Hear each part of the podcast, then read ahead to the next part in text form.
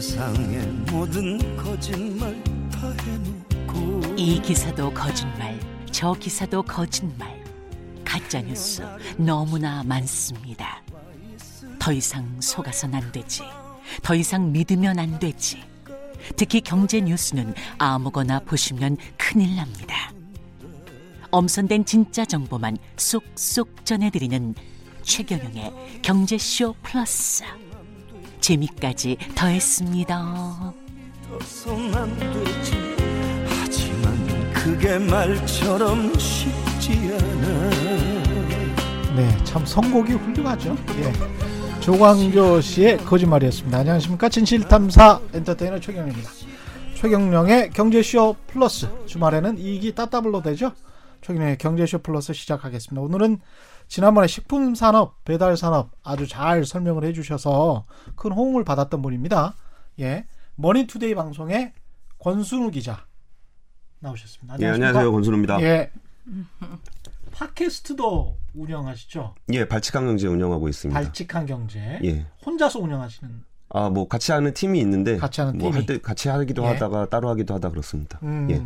옆에 그리고 중앙에 오늘도 오윤회 네, 방송인 나오셨습니다. 네 복덩이 우윤에 나왔습니다. 반갑습니다. 자칭 복덩이. 예. 네. 복이 많이 들어오고 있습니다. 자칭이 아니라고요. 예. PD님이 만들어주신 예, 분이잖아요. 맞습니다. 네. PD가 왕입니다. 예. 우리 오늘- 선곡이 약간 예. 올드하다는 댓글이 있던데 아니 근데 이게 오늘은 그 댓글에 부응하려고 선곡하신 건가? 조광조 조광조의 거짓말 이거는 조항조. 조항조 맞다. 조항조. 아, 조광조 친구분이시죠? 아, 네. 조항조. 네. 저 조항조. 조항조의 거짓말이었습니다. 네. 이거 진짜 뭐 어렸을 때 있잖아요. 제가 버스 타면 네. 멀미를 자주 하는데 네. 멀미할 때 들었던 음악 같아요. 아, 저는 오늘 제가 중고차를 주제로 준비를 해서 네. 예. 그 거짓말이 난무하는 시장 중에 하나가 중고차 시장이잖아요. 뭐. 그래서 준비하셨나라고 뭐 천사가 생각했어요. 거짓말이 이야. 빅뱅의 거짓말도 있고요. 뭐 티아라의 거짓말도 있고 되게 많은 거짓말이 있는데 아, 하필이면 다음 예. 주 선곡을 기대해 보도록 하죠 우리. PD님의 연세를 여기서 측정할 수 있지 않을까요? 우리?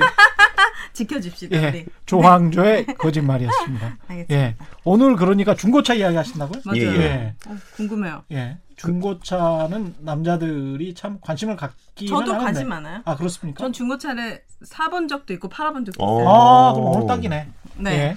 그러니까 중고차에 관심을 많은 이유 중에 하나는 좋은 차를 사고 싶은데 주머니가 약간 부족하면 네. 예.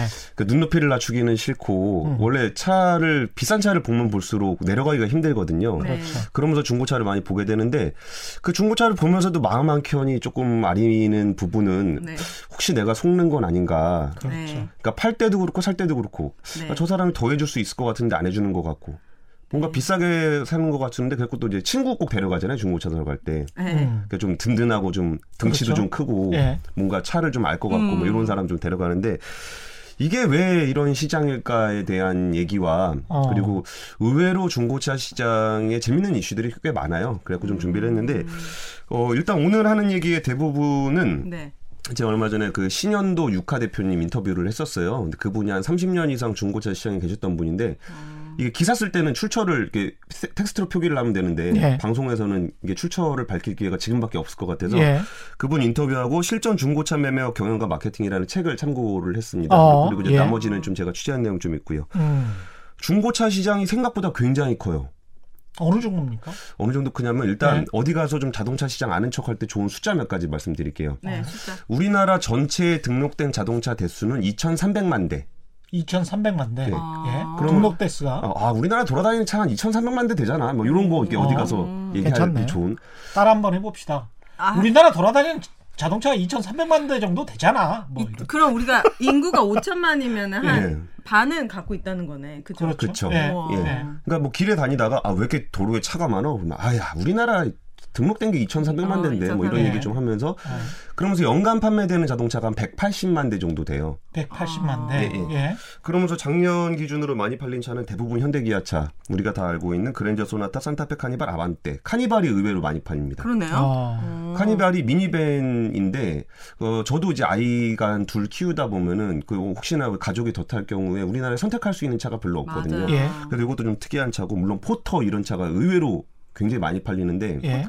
트럭이요? 네, 트럭. 오, 그게 뭐 best-selling 모델로 되는 날이 꽤 많아요. 오, 그래서 의외다. 야 우리가 알고 있는 것보다 차라는 것을 많은 사람들이 다양한 용도로 이용하고 있다는 걸 좀 알 수가 있어요. 음. 중고차 같은 경우는 근데 아까 180만 대가 예, 신차가 그렇게 많이 팔리는 거예요? 예 신차 기준입니다. 그럼 계속 이게 성장만 했습니까? 아니면 꺾인 게 이 정도 수준입니까? 어 조금 꺾였어요. 조금 꺾였죠? 음. 예, 조금 예. 꾸준하게 올라오다가 지금 조금 꺾였어요. 야, 그만큼 또 중고차로 오게. 온다는 거네요. 180만 대는. 어, 그러니까 180만 대까지는 그러니까 그 아니더라도. 차가 언젠간 오겠죠. 아. 이게 굉장히 중요한 걸 지적해 주셨어요. 어. 그 신차라는 게 언젠가는 중고차로 올 수밖에 없잖아요. 그렇죠. 음. 그러면 기본적으로 신차 시장보다 중고차 거래가 훨씬 많다는 거예요. 음, 그렇지. 그럼 주변에서 아나 중고차 샀어 하는 사람 별로 없단 말이에요. 음. 차 샀어라고 아, 얘기하지. 맞아, 맞아. 예. 하지만 두 명 중에 한 명 이상은 아. 중고차였을 가능성이 높아요. 왜냐면은 어. 이전 등록 건수를 기준으로 얘기를 보통 하게 되면은 370만 건. 그게 뭔데요? 그러니까 이게 이전 그러니까 차를 이전해서 등록한 건수가 370만 건이라는 아, 거예요. 이전에서 소유권이 이전됐다. 그러니까 예. 신차 등록 건수는 180만, 180만 건. 건. 이전 등록 건수는 380만, 380만 370만 건인데 음. 이게 사실 뭐 이렇게 업자한테 파는 것도 있으니까 음. 이런 아. 거는 좀 배제를 해줘야 되잖아요. 예. 그러면 대략 한 250만 대 정도로 추정을 해요. 그러면은 중고차 시장은 기본적으로 신차 시장의 한 1.5배 정도는 돼요. 그러네. 아, 그러네요. 그러니까 예. 이게 이렇게 큰 시장임에도 불구하고 우리는 중고차는 어디 좀 으슥한 곳에 있는 음. 낯선 곳에 있는 시장이라고 생각을 하게 되고 네. 신차는 뭐 우리나라 경제를 이끌어가는 굉장히 큰 산업이라고 생각을 하게 되잖아요. 예. 네. 여기서부터 좀 많이 갈리는 것 같아요. 왜 중고차는 그렇게 그 잘 안 보이는 곳에서 이루어지고 있고 음. 규모가 이렇게까지 큰데 왜 이렇게 관심을 많이 못 받을까? 음. 생각해보니까 그러네요. 우리가 주택 매매를 할 때 신규 분양 빼고는 예, 전부 다 중고 맞아, 맞아. 매매잖아. 맞아. 사실은. 그죠? 예. 그리고 나서 들어가서 마음에 안 들면 또 인테리어 뭐 이런 거 바꾸잖아요. 음. 좀 심하게 바꾸시는 분들은 몇 천만 원씩 들기도 하고 그러는데 그런 것 때문에 또 인테리어 하시는 분들이 또 어. 먹고 살고 뭐 이런 어, 거니까. 중요한 네. 말씀을 예. 주셨습니다. 네. 그러니까 중고차 산업이 발전을 하게 되면은 음. 여기 튜닝이라든지 정비라든지 서비스라든지 음. 보험이라든지 금융이라든지 이게 굉장히 많이 확장이 될 수 있거든요. 음. 근데 그럼에도 불구하고 우리나라 중고차 시장이 약간 좀 소외가 돼 있다 보니까 네. 이런 부수적인 산업도 같이 발전하지 않는 측면이 있어요. 예. 그걸 나중에 한번 말씀을 드리겠습니다. 예. 중고차 시장을 하면 제일 먼저 떠오르는 단어는 레몬이에요. 레몬 마켓. 레몬 맞아. 레몬? 예. 레몬. 레몬 먹는 거요? 예, 예. 왜요? 생긴 건 되게 예쁘게 생겼잖아요. 네. 근데 먹으면 엄청 저 시잖아요. 되게 좋아하는데 뭐. 아 그래요? 어, 레몬 차는 전 좋아하는 신거 되게 좋아해요. 신거 음. 맛있고 그 비타민 많잖아요. 네. 예. 근데 그걸 이렇게 맛으로 많이 먹지는 않잖아요. 그쵸. 생긴 거에 비해서는. 그래서. 그래서 경제학 원론 교과서에도 네. 레몬 마켓이라는 표현이 나와요. 그렇죠. 음. 그러니까 파는 사람은 굉장히 좀 정보를 많이 알고 있고 사는 사람은 정보가 거의 없기 때문에 맞아요. 사는 사람이 항상 불안해하는 이렇게 음. 예쁘게 생긴 레몬이 과연 실까 맛있을까를 음. 고민을 할 수밖에 없는 시장을 레몬 마켓이라고 하는데 음, 대표적인 레몬 마켓이 중고차 시장이에요. 음. 그렇죠. 그러니까 구조적으로 원래 중고차 시장에 불신이 있는 거는 사실인데 네. 여기에 더해서 한국만의 특성이 더해지면서 더 신 레몬 마켓이 되고 있다라는 아. 거라는 말씀을 좀 드리고 저 어떤 싶습니다. 느낌인지 미국에서 알 이제 것 같아요. 레몬 법이라는 게 있었어요. 어? 예, 중고차 시정과 관련해서 어 진짜요? 레몬이라 아 내가 레몬 샀어라는 영어 표현이 있어요. 그 내가 중고차 샀다는 얘기예요? 중고차를 아주 그 헐, 자기는 헐값에 잘 샀다라고 생각을 하는데 네. 알고 보니까 엉터리 자동차였던 음. 거야. 아. 그걸 레몬이라고 표현을 해요. 오. 오렌지지 알고 샀는데 너무 쉬워. 예. 이런 경우도 음. 제가 딱 그랬던 아. 경우였던 것 아, 같아요. 그래요? 네. 어. 그래서 중고차에 대한 어떤 그런 좀 신뢰나 이런 게 조금 떨어졌어요. 예, 예. 네. 그리고 레몬법이 한국에도 도입이 됐는데 이건 어. 중고차는 아니고 신차에 도입이 됐어요. 레몬법이요? 음. 예, 예. 1년 안에 뭔가 그 반복적으로 중요한 하자가 발생을 하면 교환을 해주라는 건데 그렇습니다. 예. 이게 왜 그러냐면은 자동차는 어디서 무슨 문제가 생겼는지 사, 사용자가 알기 굉장히 어려워요. 어. 음. 그리고 이거를 만든 사람이 잘못한 건지 판 사람이 잘못한 건지 아니면 내가 잘못한 건지 이걸 알 수 없기 때문에 네. 이거를 입증을 해야 교환을 받을 수 있잖아요. 그러네요. 근데 네. 소비자가 이걸 입증하라 그러면 정말 힘들지. 정말 힘들죠. 근데 이거 소비자가 입증하라고 하잖아요. 그렇죠. 음. 예. 그래서 지금 그 신차에 관련해서는 그 반복적으로 발생하는 허- 결함에 대해서는 레몬법이 도입이 됐는데 물론 1년 동안 뭐 81건이 심의 접수됐지만 한 건도 교환은 이루어지진 않았습니다. 음. 뭐야? 그 정도로 이게 신차도 이 정도인데 음, 맞아. 중고차. 신차도 교환하기가 그만큼 힘들다 그 말이군요. 예, 그럼 중고차는 얼마나 험한 얘기가 맞아요. 펼쳐질지 오늘 한번 이야기를 해보겠습니다. 네. 일단 최근 중고차 시장 동향은 나쁘지 않아요. 어. 음. 그러니까 코로나19로 전반적인 경제 사정은 안 좋아졌지만 네. 신차 판매가 줄어든 거에 비해서 중고차 시장은 굉장히 단단합니다. 어. 이게 왜 그러냐면은 다들 아시다시피 신차 살 돈이 좀 부족하잖아요. 예. 그러면은 이제 차가 필요한 사람들은 있고 그런 성격을 보면 일단 필수제라는 성격이 있다는 거고 그래서 금융위기 당시에도 신차는 마이너스 48% 거의 반토막이 났는데 네. 중고차 시장은 한 5% 정도 감소하는 수준에서 방어가 됐어요. 예. 그러니까 이게 또 이제 요런 특징이 좀 하나 있고 우리나라 중고차의 시작을 살펴보면 1972년에 자동차 관리법이 개정이 되면 개정이 되면서라고 볼 수 있는데 그때 이후에 좀 체계화된 거는 우리 장안평. 아, 장안평 중고차 예. 자동차 시장. 알아요. 예. 그리고 거기가 이제 굉장히 좀 유명한 예. 시장이잖아요. 네. 물론 지금은 많이 쇠퇴를 했어요. 음. 그리고 뭐 최근에 뭐 재개발한다는 얘기도 좀 있고 한데 어쨌든 여기가 최초의 자동 중고차 시장이 형성이 되면서 우리나라의 법이 만들어지고 한 7, 8년 후에 여기에 중고차 업자들이 모이기 시작하면서 장안평 음. 시장으로 만들어졌습니다. 최초구나. 예. 음. 그리고 근데 중고차 거래가 정상적으로 이루어지기 시작한 거는 1990년대 초반을 꼽아요. 이게 네. 정상적이라는 게 무슨 말이야? 그러니까. 정상적이라는 게. 일단은 네. 그 거래가 되고 있는 거를 이제 양지로 양지냐 음지냐를 아. 평가를 할때 어. 보통 세금 얘기를 많이 하거든요. 네. 그러니까 내가 세금을 내고 거래를 하고 있다라면은 이건 양지의 거래. 음. 근데 뒤로 거래를 하고 있다. 뒤로 거래를 하는 게 우리가 등 뒤로 거래하는 건 아니잖아요. 네. 그렇죠. 그러니까 나라가 파악할 수 없게끔 거래하는 걸 보통 음지 거래라고 얘기하는데 아, 현금으로 그냥 세금 안 내고 그 전에는 그렇게 했나 보죠. 예, 예. 근데 그게 되게 왜 중고차가 이런 특징이 있냐면은 어. 법인 간인 거래를 할 때는 세금 계산서를 끊잖아요. 네. 그렇죠. 근데 중고차는 매도를 하는 사람이 대부분 개인이에요. 음. 음. 그러면 개인이 이거를 뭐 장사를 하려고 뭐 그런 것도 아니고 음. 이 사람이 뭐 법인도 아니고 개인 사업자도 아니고 하다 보니까 부가세를 매기기가 좀 어려운 측면이 좀 있습니다. 아. 근데 그때 당시에 뭐 매입 부가세가 법적으로 인정이 되면서 아 이제 정상적으로 거래할 수 있는 시장이 형성된 거는 1990년 그러니까 한 30년밖에 안 된 시장이기도 합니다. 참 우리나라 자본주의 역사가 짧네요. 일- 예, 일천해요. 이런 거 보면 정말 예. 그러니까요. 그렇게 네. 오래되지 않았다는 걸 좀 확인할 수 있고요. 음.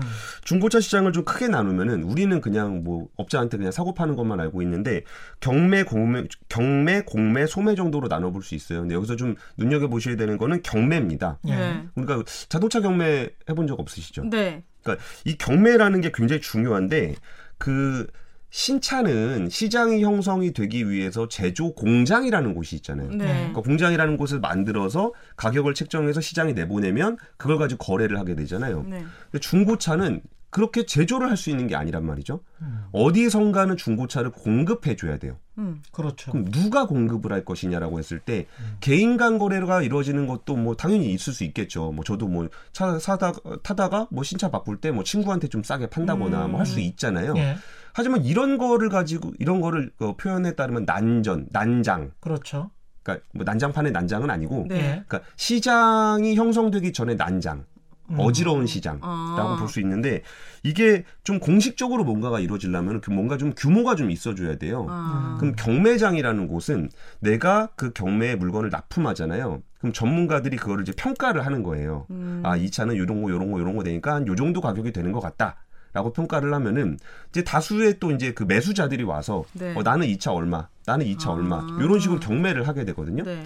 그러면은 개인 간 거래에 비해서는 훨씬 더 체계적이고 신뢰감 높이면서 대량으로 거래를 할 수가 있어요. 음. 그 요런 기반, 그러니까 뭔가 신차 시장에서 공장에서 차를 공급해 주듯이 아. 중고차 시장은 경매장이 그런 역할을 해줘야 합니다만 네. 우리나라에는 굉장히 잘 안 돼 있죠. 안 돼 있다고요? 예, 예. 아, 이게 뭐야? 지금 생각을 쭉 듣다 보니까 미국 주- 중고 자동차 시장이랑 한국 중고 자동차 시장이랑 다른 게 네. 가장 큰 특징이 이거네요. 보니까 커뮤니티 안에서 지역 사회 안에서 야 저거 사실은 저 어느 어디 교장 선생님이 탔던 차야. 음. 네가 물려받으면 좋아. 아 예. 뭐 이런 식으로 해서 뭐 300불, 뭐 40만 원, 50만 원에 네. 사고 파는 아주 싼 차들이 많거든요. 미국에요? 예. 오.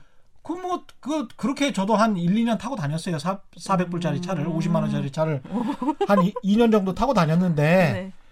그렇게 서로 간의 신뢰 근데 전혀 고장 안 났어요. 오. 엔진 오일만 한두 번 바꿔주고 예. 그래 그런 신뢰가 상호 간의 지역 사회에 있는 거야. 조그마한 커뮤니티에 그쵸. 촌 단위에 예. 음. 그리고 넓게 뭐뭐 중고차 산다고 서울로 안 가요. 사람들이 그냥 그 보험군이면 보험군에서 그냥 사는 거야. 예. 그러니까 그게 그 정도 사이즈에서는 가능해요. 예. 상호 간의 신뢰에 있어서 뭐 교장 선생님이 뭐 예. 과속하셨을까? 뭐 이런 생각도 하면서 가능한데 그렇죠. 예. 이게 그 뭔가 체계화되고 시스템화 되려면은 교장 선생님 차 바꿀 때까지 기다리면서 장사할 수는 없잖아요. 그쵸. 그리고 동네에 있는 교장 선생님 다 모아봐야 몇 명이나 되겠습니까? 맞아요. 그러면 요게 난장이 되는 거예요. 아. 시장으로 가기 전에 개인 간 거래, 우리가 뭐 진짜 그냥 물물 거- 교환하듯이 그 정도 거래가 되는 건데 경매장이라는 게 중요한 게 누구나 어느 정도 시스템을 통해서 매도를 할 수 있고 매도하는 물량이 또 많아야 그걸 또 매매하는 사람들의 시장이 발달을 하잖아요. 네. 그래서 경매장이라는 게 굉장히 중요한데 우리나라는 소매 시장이 굉장히 커 크고 경매 시장은 오히려 좀 사이즈가 작아요. 아. 그런 측면이 왜 있냐 하면은 아, 이따 말씀을 드리겠지만 예. 우리나라는 지금까지 그 중고차 거래가 대기업 진출이 제한돼 있었어요. 왜요? 어 소상공인들이 먹고 살아야 되니까. 아. 그러네. 예. 그래가지고 있는 건데 경매장이 없다라는 거는 나중에 이 얘기 마무리에 가면 이게 얼마나 더 치명적인 문제인가를 좀 아시게 될 겁니다. 음. 우리나라에는 경매장이 6개가 있고요. 예. 네. 일본에는 87개가 있습니다. 맞네. 꼭 일본과 비교해야 됐습니까? 아, 일본이 중고차가 전 세계에서 우리나라랑 경쟁을 하거든요. 아. 그래서 거기다 또 자동차 문화가 먼저 발달했잖아요. 그쪽이. 음. 예. 그래서 이제 그 중, 87개면 전국에 웬만한 데는 다 있다는 거잖아요. 그러네요. 그러니까 누구나 다 지- 자기 주변에 경매장이 있기 때문에 차를 팔 때 경매장에 출품을 하고 음. 이런 것들이 굉장히 자연스러운 거예요. 음. 그럼 누구나 다 출품을 하기 때문에 굉장히 많은 차가 모이고 음. 그럼 거기서 매매업이 발달할 수 있는 겁니다. 근데 여기서 좀 나쁜 사례 하나 말씀드리면은 뭐 네. 이런 사례가 있, 있길래 하나 갖고 왔어요. 이게 네. 중고차를 누가 사간 다음에 그 뭐 소매 업체겠죠? 그분이 갑자기 전화해서 음. 아 이거 찾아보니까 뭐가 좀 하자가 좀 있네요. 음. 그러니까 여기서 한 10만 원, 아니 한 30만 3, 40만 원 돌려주세요 이러는 어머, 거예요. 예. 아니 그걸 내가 어떻게 하냐? 음. 어, 그때 사갔으면 된 거지. 그치. 그걸 확인하고 가셨어야지. 맞아. 그걸 가지고 나서 자기가 망가뜨렸다 그런 거 어떻게 하냐? 그래서 난 모르겠다. 그러고서 이제 끊어버린 거죠. 네. 음. 그랬더니 그분이 그 매수자가 하는 얘기가 어 그러면 아직 등록 기준 안 됐으니까 나 딱지 끊고 막 다니면서 과태료 왕창 물려가지고 폐차할 거니까 어머, 어머, 어머. 한번 각오하시라고. 아, 무섭다. 잘못 걸렸네. 네. 그러니까 근데 경매장이란 규모의 경제에서가 있는 시장에서 만약에 그랬다고 해봐요. 어. 네. 그걸 등록하는 사람이 아 이런 뭐 저 과태료 좀 물려볼게요. 그러면 그 경매장 자체의 reputation이 떨어지잖아요. 그럼. 신뢰할 수 없게 예. 되잖아요. 그런 문제들이 소매 시장에서 그러니까 난장에서 시장으로 좀 발전해야 되는 이유 중에 하나예요. 음. 우리나라 같은 경우는 중고차 경매에 대해서 뭐 익숙하지 않으실 테지만 네. 왜 그런 시장을 얘네가 갖고 있나라는 거를 보면은 얘네가 누군데? 롯데렌탈, 아. AJ셀카, 현대글로비스 이런 데들이 경매장을 가지고 아, 있어요. 있습니까? 예. 예. 그러니까 일단은 롯데렌탈 같은 경우에는 그러니까 렌트카를 음. 이렇게 많이 굴리잖아요. 아. 근데 렌트카가 너무 노후화되면 누가 그 차를 빌려 타겠어요. 그쵸. 그럼 렌트카는 우리가 뭐 차를 한 번 사면 10년씩 탄다 그러면은 렌트카는 한 3, 4년 지나면 바꿔줘야 돼요. 아. 그러면 그 어마어마한 렌트카 물량을 어떻게 소화할 것이냐라고 음. 봤을 때 팔아야 되네. 자기의 예. 경매장이 있으면 음. 대량으로 판매를 할 수 있잖아요. 그렇네요. 근데 내가 만약에 경매장을 혼자 만들었을 때 누가 나에게 얼마나 찾아올 것인지를 예측하기가 어려워요. 그렇죠. 그런데 여기는 주기적으로 공급을 해줄 수 있는 회사가 수직 계열화돼 있잖아요. 어. 그러니까 이런 시스템을 갖출 수가 있게 되는 거예요. 네. 음. 그러면 일반적인 경매장이 형성되지 않는 이유는 또 반대로 이렇게 고- 개인 고객들이 차를 충분히 납품할 수 있는 그런 문화가 형성돼 있지 않기 때문이기도 하고 네. 제도적으로도 잘 안 돼 있기도 하고 음. 현재 있는 수준은 수직 계열화돼 있는 뭐 현대차 계열의 현대 글로비스 아. 뭐 음. 롯데렌탈의 뭐 그 롯데렌탈 경매장 뭐 이런 어. 식으로 좀 몇 개만 돼 있는 겁니다. 예. 음. 그리고서 소매업체는 무려 6천 개에 달하고요. 예. 거기서 종사하는 사람이 한 4만 명에 달합니다. 그러니까 개인은 저기 AJ 렌터카, 롯데 렌탈에 경매를 할 수 없다는 거죠. 할 수 있는데 네. 물론 거기에 중간에 브로커가 필요하긴 해요. 아. 수수료는 줘야 된다. 수수료는 예. 일부 줘야 되는데 예. 그러니까 이거를 이제 선수들끼리 하자는 거예요. 경매는. 아. 그러니까 아마추어들이 괜히 잘 모르고 할 수도 있으니까 음. 여기 중개하는 사람들이 그 절차를 수행해주고 여기에 대해서 일부 수수료를 내면서 뭐 수수료가 얼마 나 오 느냐보다 중요한 건 내 차를 얼마나 비싸게 팔 수 있는지잖아요. 그렇죠. 그리고 살 때도 중요한 건 좋은 차를 싸게 사는 음. 거잖아요. 그렇습니다. 그러면 거기에 대한 신뢰의 비용을 내기에 그렇게까지 아깝지 않을 수도 있거든요. 어. 음. 근데 아직까지 우리나라의 경매 문화는 그렇게 형성이 잘 안 돼 있다라는 거. 음. 그리고 경매장이 있다고 하더라도 기존의 어떤 그 수직 계열을 통해서 형성이 된 거지. 음. 우리가 경매, 그러니까 중고차 시장을 원활하게 이끌어갈 정도의 규모는 아니라는 걸 좀 말씀드리고 싶습니다. 음. 중고차 산업은 2013년에 중소기업 적합 업종으로 지정이 됐습니다. 예. 네. 이유는 아까 설명해 드렸던 것처럼 6천여 개의 업체에 4만 명이 종사하고 있는데 음. 여기에 특별히 누가 주도할 만한 사람은 없이 난장 형식으로 돼 있다. 음. 근데 여기에 대기업이 진출을 해서 여기서 내가 시스템을 체계화하고 모든 소비자가 대기업을 선호한다 그러면 이 사람들은 너무 힘들어지지 않겠느냐라는 음. 것 때문에 적 지정이 된 거예요. 네. 근데 이게 사실 2000년에도 삼성그룹도 이니스라는 형식의 중고차 매매업을 했었고 아, 그랬어요. 예. 예. 그리고 이제 어 삼성이 그 삼성이라고 얘기하기는 좀 그런 게 예. 이삼성. 이삼성. 아. 그게 지금 이 삼성은 이제 이재용 회장이 한번 만들어서 실패한 그쵸. 그 삼성이군요. 그러니까 아. 그때 예. 중고차 시장이 워낙 난장 형식이었기 때문에 예. 뭔가 IT 플랫폼을 접목해서 좀 더 투명화를 해보고 음. 수출 시장을 좀 개척해 볼 수 있지 않겠느냐라는 기대로 시작이 됐던 겁니다. 네. 삼성은 자동차랑 정말 안 맞구나. 자동차에서 잘 된 게 없었네. 삼성 자동 르노 삼성은 삼성 거예요? 그 결국은 이제 판 거죠. 아. 예, 잘안 삼성. 자동차를 만들었다 잘안 돼서 르노 그룹에다 판 거죠. 아, 네. 그리고 이제 그 당시에 삼성 같은 경우는 또 삼성화재가 또 보험사가 있잖아요. 예. 네. 그러면 중고차를 하면서 어, 불안하시면 삼성화재 뭐 이런 예. 식의 이제 연계 영업도 음. 가능하고 이런 거를 해서 추했는데 지금 없는 거 보니까 당연히 접었나 보죠. 아. 그리고 현대차와 대우차는 또 이제 자기 자동차 회사를 갖고 있으니까 예. 자기네들이 예를 들어서 뭐 저런 것도 있어요. 뭐 내가 차를 판매하면서 몇 년 정도 지났을 때 중고차 가격이 얼마나 지탱이 되느냐. 음. 이게 신차 판매에 굉장히 중요한 지표가 돼요. 네. 그러니까 예. 딱 차를 팔았는데 중고차가 뭐 80%까지 가격이 형성이 된다. 음. 오 그러면 마음껏 살 수 있잖아요. 음. 그래갖고 중고차 가격을 지키는 게 또 신차 입장에서도 중요하기 때문에 신차 회사들도 중고차업에 관심이 있어요. 네. 그 실제로 우리나라 수입차들은 굉장히 다, 다들 중고차 업을 하고 있고 그래서 현대차와 대우차도 자동차 경매장을 만들었었고요. SK그룹 같은 경우는 SK 엔카라는 중고차 음. 사업을 했어요. 들어봤어요. 들어보셨죠? 네. 이걸 들어봤다는 이유가 굉장히 큽니다. 음. 중고차 업체 중에 이름 하는 데 있으세요? 그거밖에 없어. 어, 사실은. 그거밖에 없어요. SK. 6천 개인데 예. 어. 예.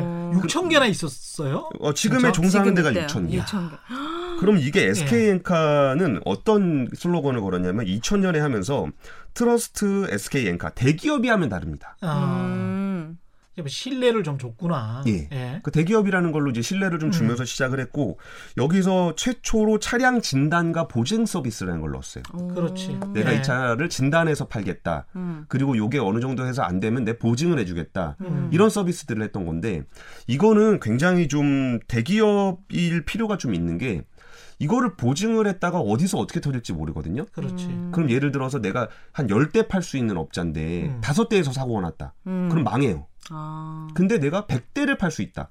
그럼 다섯 대 정도 사고가 나더라도 내가 감수할 수 있거든요. 네. 음. 규모의 경제가 좀 필요한 거예요. 예. 그럼 대기업 같은 경우는 뭔가 뭐, 뭐 문어발식 확장이나 뭐 어. 자본 유용이나 이런 문제가 있긴 하지만 뭔가 얘가 힘들어졌을 때 얘가 먹고 튀진 않을 거다. 음. 다른 소비자 입장에선 그럼 믿음이 예. 있죠. 네, 다른 네. 그룹에서 지원을 해서라도 좀 살릴 것이다라는 믿음이 있기 때문에 요때 온라인을 통해서 가격을 투명하게 공개하고 어. 가격을 공개한다는 거는 그 파는 사람 입장에서는 되게 아쉬운 거예요.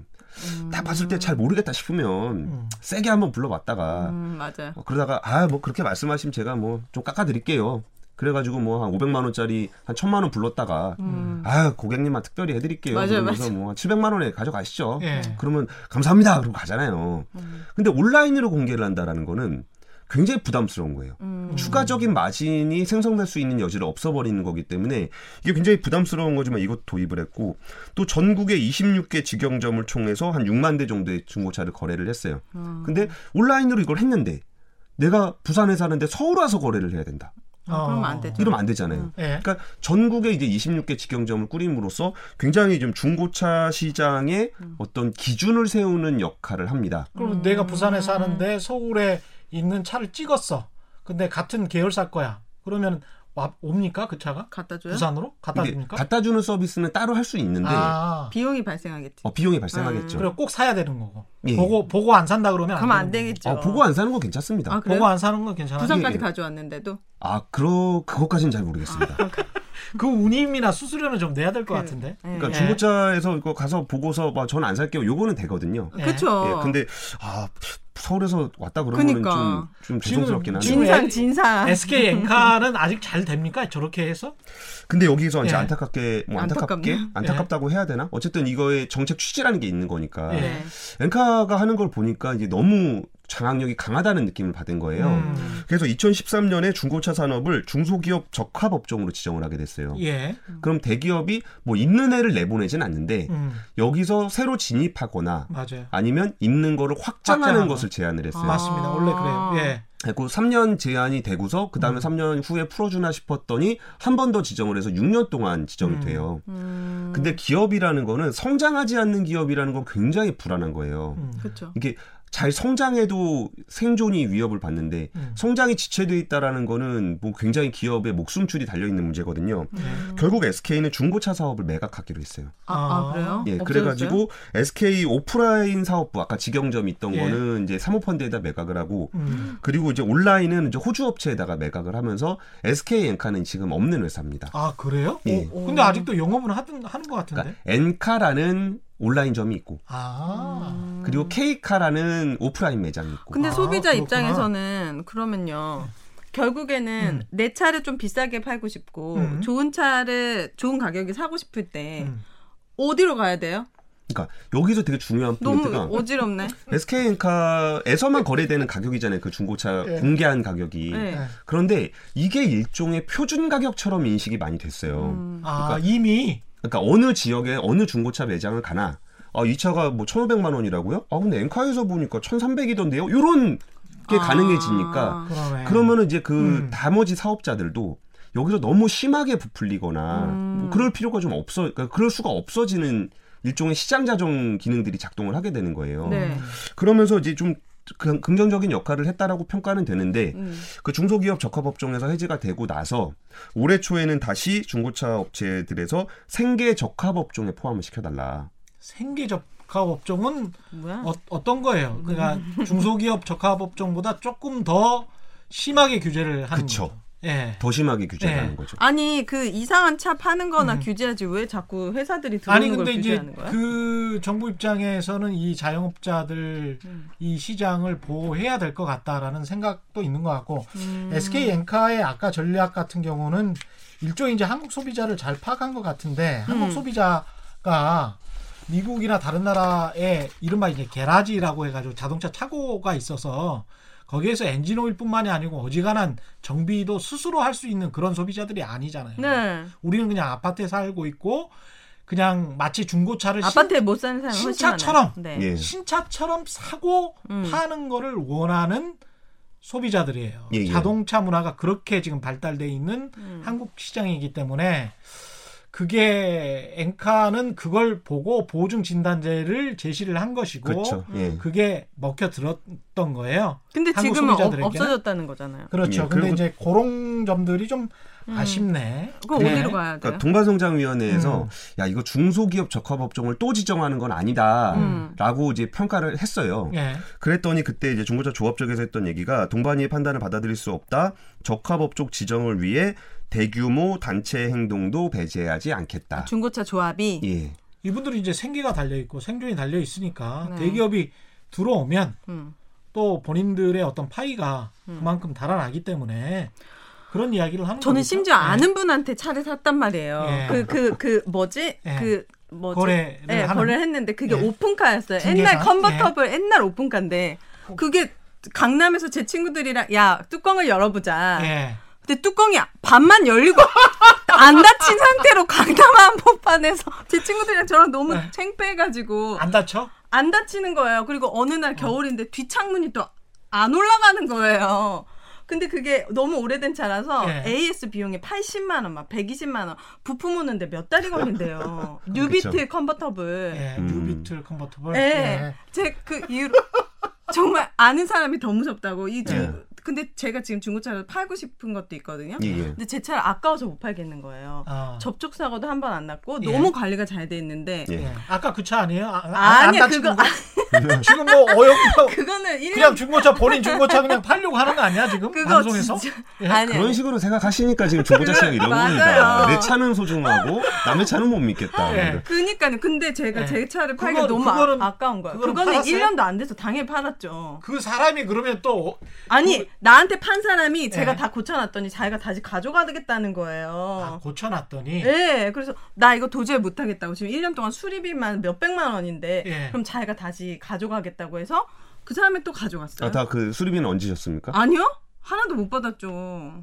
1년에 탔으니까. 아, 그 사람이? 뭐 이렇게 문신 있고 좀 무서운 분이세요? 왜 그랬어요 도대체? 아, 왜 그런 그래가지고 아 그 중고차에 대한 안 좋은 기억이 음. 있어서 제 차는 아까워서 못 팔겠어요 지금. 어, 그리고 이게 예. 이게 되게 안타까운 점이 뭐가 하나 있었냐면 음. 중고차 산업을 하시는 분들도 그런데 제가 지난번에 놀부보쌈 얘기하다가 네. 그 우리나라 식품 프랜차이즈가 뭔가 기업화되고 성장하기가 어려운 시장이 됐을 때 하는 게 돈 벌면 건물 사는 거라 그랬잖아요. 아 네. 네. 그러니까 우리나라 중고차 산업도 자기가 정말 그 체계적으로 잘해서 회사를 한번 키워봐야 되겠다라고 꿈을 꾸면서 도전했을 때 규제에 막히게 되잖아요. 네. 그러니까 이제 거기도 빌딩 사더라고요. 아, 어디 회사를 어디가 키우잖아. SK인가요? 아니 아니요. 아니. 중고차 업자들이 아, 업자들이. 뭔가 이 내가 기업을 성장시켜서 이 시장에 서비스를 제공해서 음. 투명하게 하고 음. 기업을 성장시켜서 한번 글로벌해보겠다라는 그런 기업가 정신이 발휘될 수가 없다는 거죠. 아. 그러네. 예. 그리고 또 되게 특이한 현상 중에는 뭐 BMW 같은 회사, 뭐 벤츠 같은 회사 엄청 크잖아요. 네. 음. 거기 대기업인데 벤츠 코리아, 음. BMW 코리아는 그렇게 또 큰 회사가 아니에요.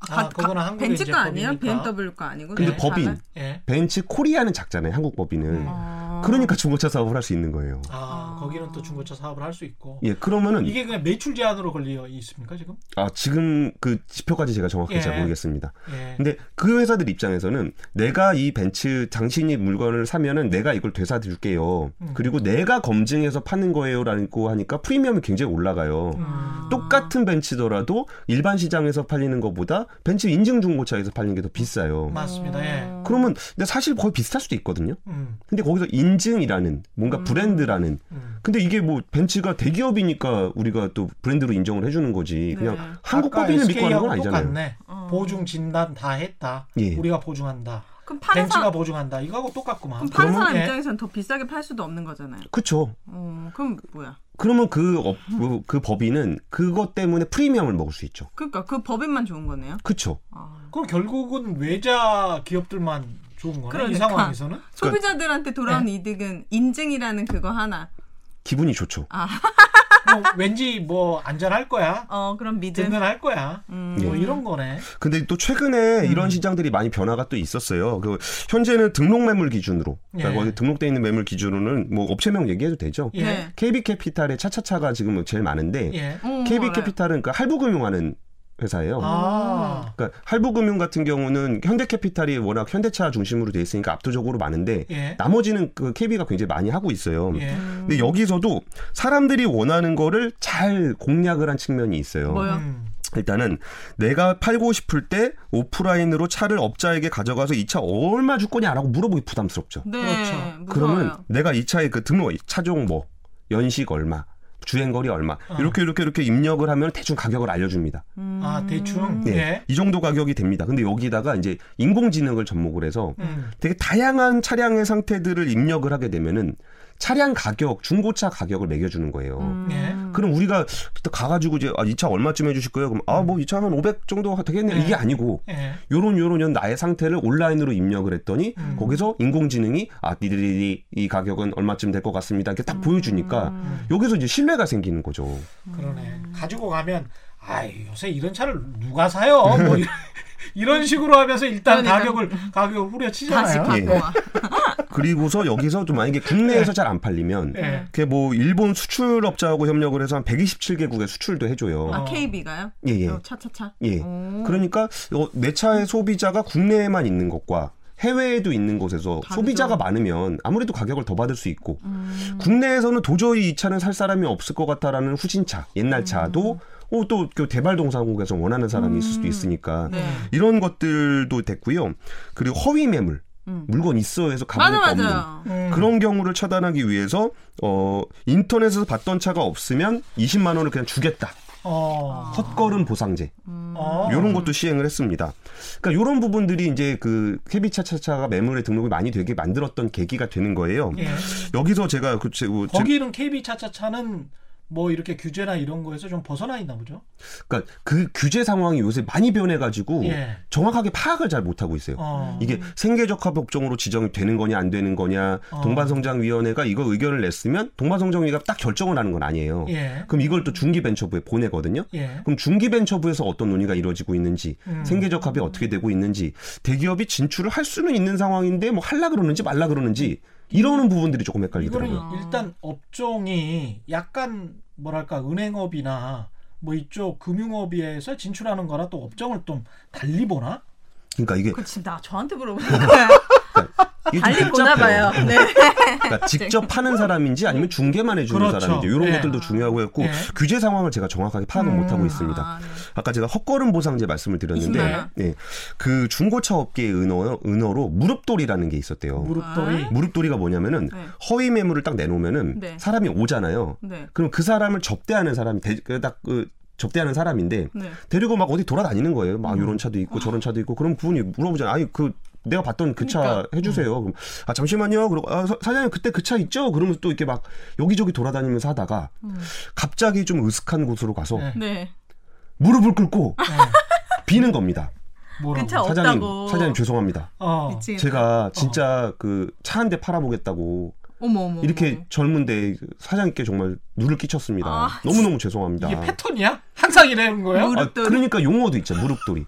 아 이러니까 사람들이 중고차 시장에 무서운 이제 거예요. 불쌍해서 그냥 사주는 거예요? 다른 주제를 차로? 쳤다. 우리가 네. 좀 다른 차로? 다른 차를 좀 보여드릴 테니까 네. 한번 어떠시냐. 어. 이런 것도 있고 무릎돌이의 다른 버전은 매품팔이. 매품팔이? 그럼 네. 어디선가 사장님이 나타나서 예. 그 무릎돌이의 뺨을 확 때리고 제가 잘못 가르쳤습니다. 뭐야 갑자기.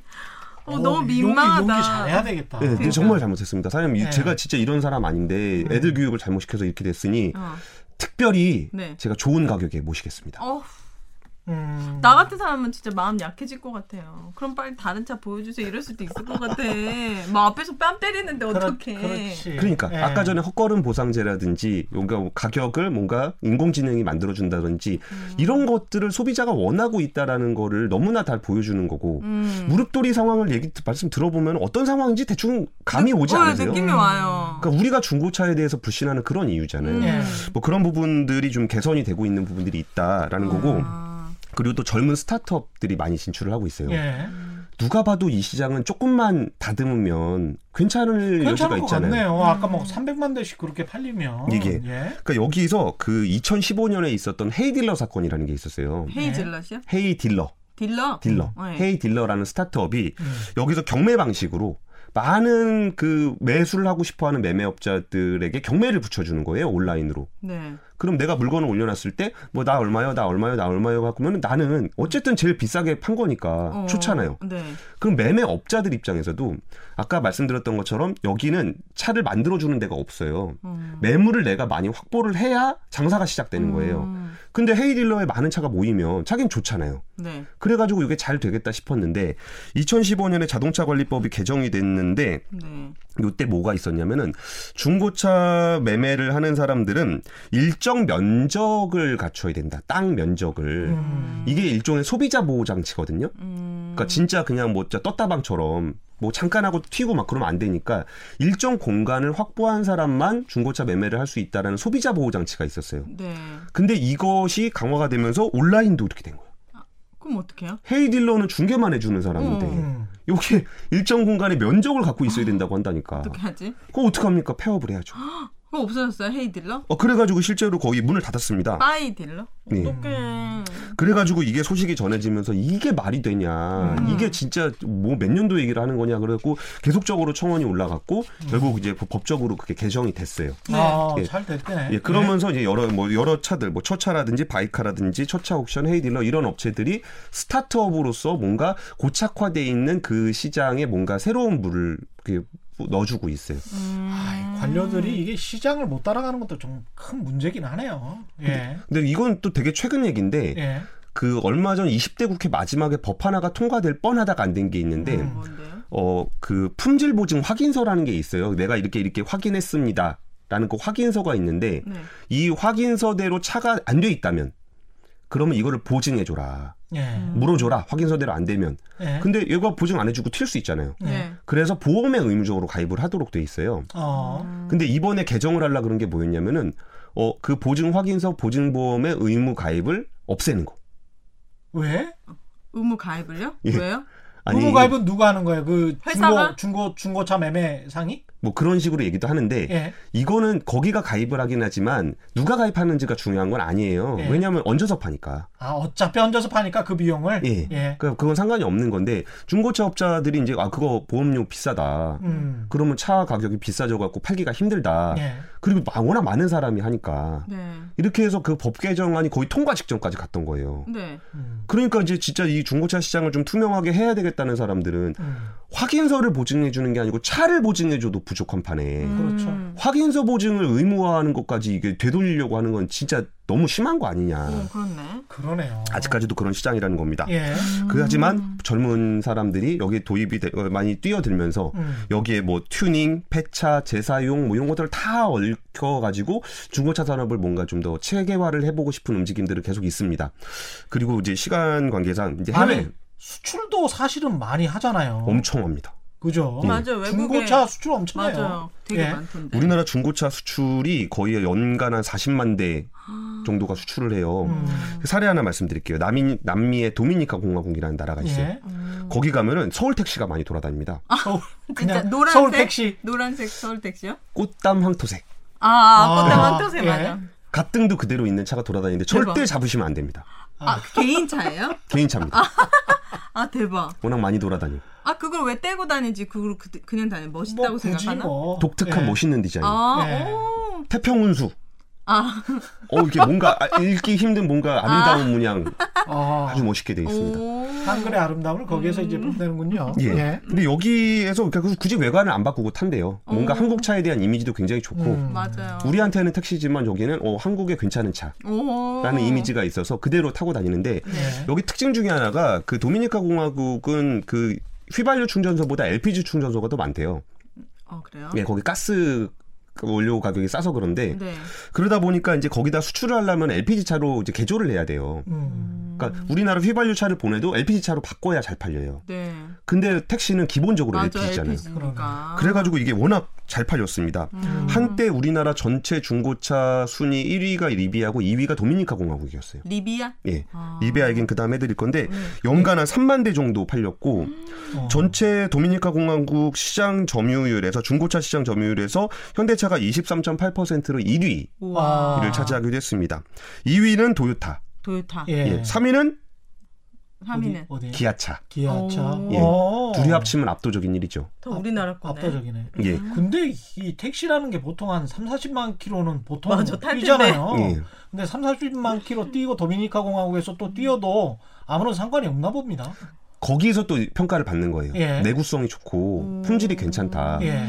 요래 가지고 잘 되다가 중고차 수출의 또 특징 중에 하나가 이게 규제에 되게 예민해요. 음. 네. 그러니까 중고차 산업이 발달을 하게 되면은 신차가 약간 약해요. 아, 그렇죠. 그렇겠죠. 아무래도. 그러니까 우리는 뭐 중고차보다는 신차 좋은 거 사잖아요. 음. 근데 신차 경쟁력이 좀 약한 국가 입장에서는 음. 이게 일자리를 워낙 많이 만드는 산업이기 때문에 키우고 싶은데 음. 저렴한 현대차가 막 들어와. 근데 자기네는 되게 차 신차 만드는데 품질이 떨어져. 음. 그럼 다 중고 현대차를 산다는. 거죠.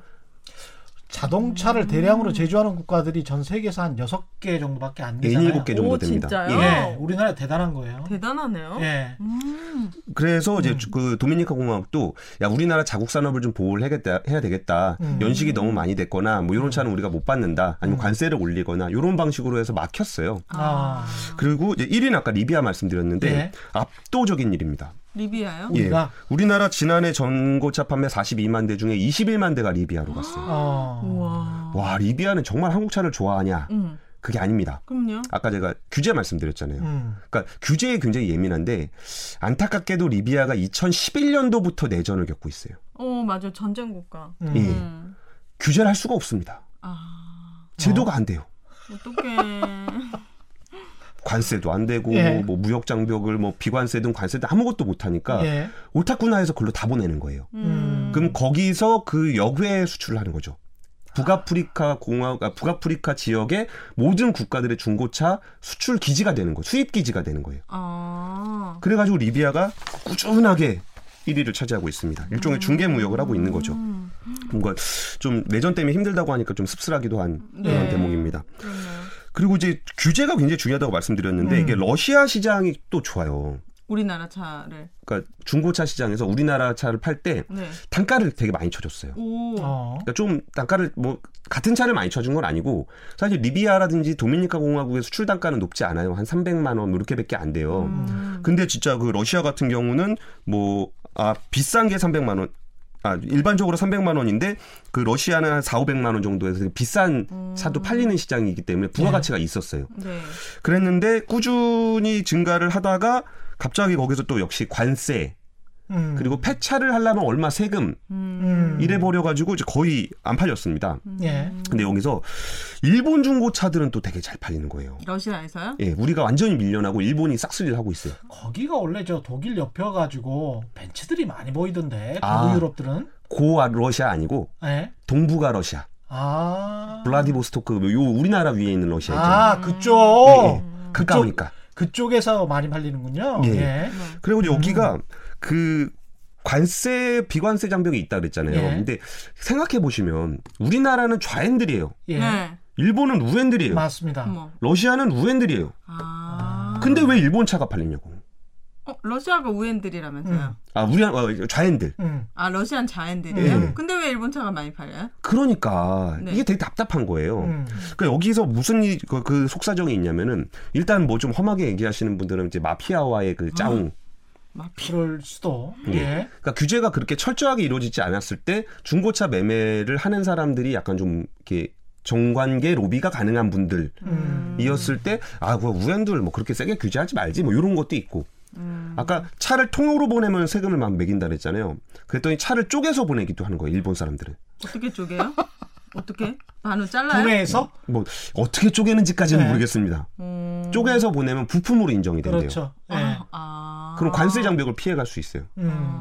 근데 여기서 중요한 포인트는 규제를 우회하거나 규제를 회피 아 규제를 고치거나 음. 아니면 규제에도 불구하고 그냥 정관계 로비로 밀어붙이거나 하려면은 그 정도의 역량 있는 그 누군가가 필요하다는 거예요. 그러네. 음. 근데 네. 아까 말씀드렸던 우리나라 같은 경우는 음. 아까 뭐 진짜 고만고만한 사람들끼리 그거 하고 있는데 수출을 하려고 해도 못한다. 예. 예. 그러니까 수출을 하려고 하더라도 뭔가 규제 상황을 면밀히 모니터링하고 규제가 우리나라한테 불리하다 그러면 대, 대사관을 통해서 뭘 하기도 하고 아. 뭐 이런 것들을 해야 되잖아요. 네. 세계 시장 대응도 제대로 못 하고 있는 거네. 예, 좀더 예. 안타까운 말씀을 드리면 요르단, 요르단도 되게 큰 시장인데 예. 네. 미생 드라마 미생에 네. 보면 우리 장그래가 그렇다면 요르단에 팔아봅시다 그래가지고 쫙 성공하는 케이스 있잖아요. 어. 요르단이 우리나라 수출의 한 3등 정도 하는 굉장히 큰 중고차 시장입니다. 어. 여기가 이제 중동 지역의 리비아 같은 존재예요. 음. 근데 우리나라가 요르단을 뚫었던 건 아니고 요르단 바이어들이 오히려 한국 차를 발굴한 겁니다. 아, 역으로. 무슨 좋으- 얘기냐면 좋으니까. 음. 한국 중고차 수출 산업은 딱 국내에 머물러 있어요. 예. 음. 그러면 외국 상인들이 와서 사가는 거에 보 그러니까 넣어주는 거 정도 역할을 하는 거예요. 음. 근데 무역이라는 거는 정말 싼 나라에서 매입을 해서 자기 나라에서 비싸게 파는 거잖아요. 네. 그렇죠. 그러려면 그, 가, 그 중간중간 사정도 잘 알아야 되고 선적도 해야 되고 뭐 이런 부가가치들이 많이 붙는 부분들이 있어요. 그러네요. 예. 근데 우리나라는 부가가치 하나도 없이 예. 네. 거의 원가로 넘기거나 어머 어머. 아니면은 부가세 삥땅 치거나 음. 음. 뭐 세금 음. 환급 받는 것만 노리고 그냥 팔거나 음. 그냥 사주기만 하면 감사합니다 하면서 딱 익스포트가 안 되는 그냥 수출을 하는데 항구를 벗어나지 못하는 정도 수준이 우리나라 중고차 수출의 현실이에요. 어머. 야 정말 안타깝다. 게다가 우리가 워낙 신차만 좋아해서 그렇지 네. 그 3년짜리 정도의 중고차 좋은 거를 사는 게 가장 그 가격으로는 합리적이거든요. 음. 근데 그 가격 떨어지는 그 비율이 한국차 시장에서는 너무 급속하게 빨리 떨어지고 그거를 음. 한국 사람들이 그 그동안 그렇게 받아들여 왔던 거예요. 예. 그 정도 가격으로 음. 2천만 원짜리 차가 갑자기 한 1,500만 원이 돼. 몇 달 지나지도 않아서. 예. 그러면 미국 사람들이나 외국 사람들이 봤을 때는 이해를 못 하는 거예요. 그렇죠. 음. 왜 이게 500만 원이나 갑자기 떨어지는 거지? 감가상각이 너무 빨리 되고 음. 그걸 너무 인정하는 문화를 수십 년 동안 가져왔던 거야. 그러니까 그 사람들 입장에서는 중고차 가격이 한국 중고차 가격이 싸. 예. 음. 싸서 팔아서 마진을 크게 남겨 먹을 수 있는 시장인 거는 맞아. 음. 내가 보기에도 너무 중고차 가격이 싸요. 예. 품질 그러면은 대비. 우리가 가서 팔아도 되잖아요. 그렇지. 네. 우리가 가서 팔아야 돼, 그건. 근데 그렇게 하려면 예. 시장 조사도 해야지, 배도 해야지, 음. 해운 뭐 해운 이런 것도 이렇게 해본 사람이 하는 거지. 그렇지. 음. 그 이게 배 한 척 띄워서 보내려면은 얼마나 많은 차가 들어가야 돼요. 음. 근데 내가 뭐 한 열 대 거래하는 중고차 업자인데 아. 이거를 내가 해외에 가서 해야 되겠다. 저 나라 규제는 어떻게 되고 뭐 영어도 잘 못하는데 리비아 말은 뭐야? 뭐 이런 게 안 된다는 거예요. 그러네. 음. 국내 안에서도 부족한 게 중고차 수출 단지가 인천에 단지라고 표현하기 좀 머쓱할 정도의 그냥 야적장인데 음. 거의 야적장 정도에 있으니까 이제 컨테이너라도 하나 놓고 사무실 차리려고 그랬더니 어, 왜 야적장에다 건물을 설치하세요? 철거하세요? 그러면은 버스 갖다 놓고 사무실 쓰고 아. 뭐 이런 정도 수준이 우리나라의 현실이에요. 그리고 예. 거의 한 10년 동안 네. 좀 거의 20년이구나. 인천 중고차 수출 단지에 2000년대 송도 관광 단지 일대에 중고차 업자들이 하나둘씩 모여들기 시작했어요. 네. 어, 해외 바이오가 글로 들어와서 어 요거 요거 요거 내가 사갈게요. 그럼 인천항에서 싣고 나가면 되니까 거기 모여들었는데 2012년에 송도 유원지가 폐장이 되면서 거기 부지가 넓어졌잖아요. 예. 그러니까 거기다 이제 들어가면서 거의 한 600여 개 업체가 입주해 있어요. 어. 음. 지금도요? 예. 네. 그런데 보니까 공식 수출 단지가 아니니까 음. 집 있으면 옆에 세워져 있고 막 그러면서 완전 난장판인 거예요. 아. 야 그러면 이거를 좀 거기다 이제 중고차를 또 싣고 날르고 하려면 큰 차, 탁송차라 그러죠. 음. 차 위에다 차 싣고 다니는 차 이런 거 왔다 갔다 하니까 주민 민원도 너무 많고. 아. 그럼 중고차 단지를 좀 만들어 보자라고 네. 했는데 뭐 그러면 거기 있는 그 있는 사람들을 내보낼 건지 아니면 업자들을 이사를 시킬 건지 이걸 가지고 거의 또 10년 넘게 싸우고 있는 거예요. 10년. 이게 참 깝깝하네. 이게 어떻게 참- 생각해 보면 컴퓨터 리퍼 시장이랄지 가전 리퍼 시장 굉장히 지금 발달해 있잖아요. 음. 그렇게 생각하면 될 텐데 우리가 굉장히 경쟁력이 있는 상품들이 컴퓨터, 가전, 자동차 이런 건데 그거 리퍼 시장이라고 생각하면 네. 굉장히 쉽게 풀릴 수 있는 문제들인데. 예. 이게 뭔가 개인 자영업자들이 너무 다 많이 모여 있어서 그런 것 같은데. 음. 좀큰 회사가 이렇게 이렇게 딱 하나로 묶어가지고 아니면은. 벤처 정말 아까 그 청, 청년들이 잘 시장을 육성할 수 있도록 그거를 어떻게 좀 길잡이를 잘 할 수 있는 그런 법률적 제도적 보완점이 좀 필요할 거는 같습니다. 그러니까 이게 예. 정말 갑갑한 게 예. 정말 자기가 뜻이 있고 중고차의 경험이 많고 음. 이 시장을 잘 알기 때문에 잘 해봐야지 그래고 잘 돼요. 음. 그래가지고 좀 기업이 성장을 했어요. 예. 네. 그러면 이제 퇴출되죠. 왜요? 너무 말씀드렸잖아요. 커서 아. 그래서 건물이나 사고 그걸 지금 계속 말씀하시는 거잖아요. 예. 아주 적절한 지적인 것 같습니다. 그러니까 예. 신규 사업자가 들어가는 것도 음. 부담, 음. 대기업이 들어가는 것도 부담, 음. 심지어 그 업계 안에 있는 사람이 성장하는 것도 부담스러운 시장인 거예요. 게다가? 소비자한테 혜택이 없어. 맞아.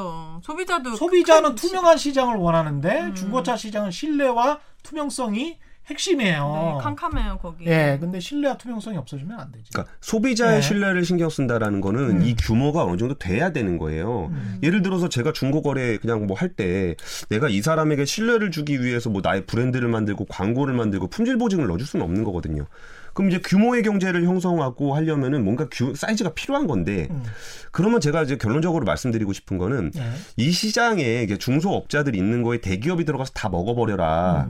음. 이게 좋다. 뭐 소비자 입장만 생각해서 뭐 음. 대기업이 하는 게 좋은데요. 나는 대기업이 좋아요. 뭐 이런 식으로 얘기하고 싶진 않아요. 그렇죠. 근데 생태계라는 거는 음.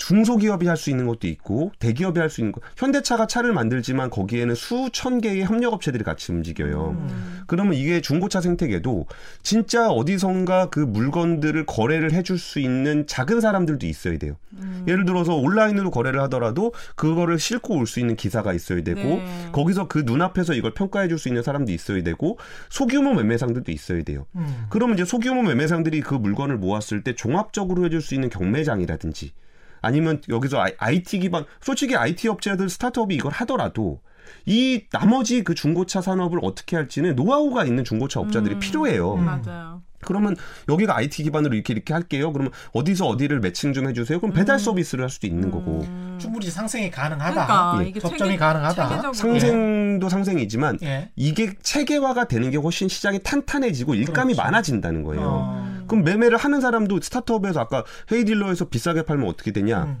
그러면 거기서 자기가 원할 때 매매를 해서 자기가 사야 자기가 중고차 매매업을 시작할 수 있잖아요. 네.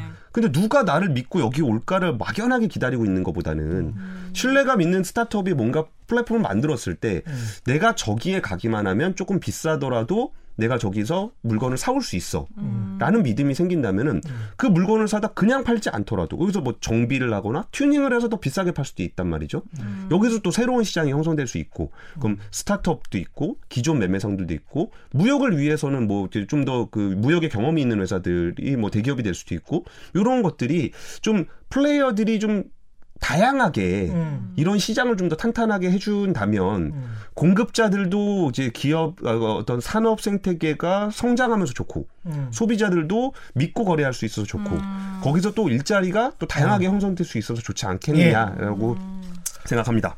마지막에 거의 웅변을 해주셨습니다. 이거를 그 중고차 업자분들이 좀 들으셔야 할 텐데. 예. 하여간 근데 이제 시장이 불투명하면 거기에서 움직이는 플레이어들은 굳이 불투명한 시장을 투명하게 바꿀 요인은 없어요. 예. 그렇습니다. 오늘 함께 해주신 음, 권순우 끝났어? 머니투데이 기자 그리고 복동이 네. 머니투데이. 방송 머니투데이 방송 아, 네네. 예. 그리고 오윤혜 씨 감사합니다. 최인우의 경제쇼 플러스 여기까지였습니다. 올바른 투표와 올바른 투자는 다르지 않다. 세상에 이익이 주말에는 따따블로 되는 최경령의 경제쇼 플러스였습니다. 고맙습니다 감사합니다. 감사합니다.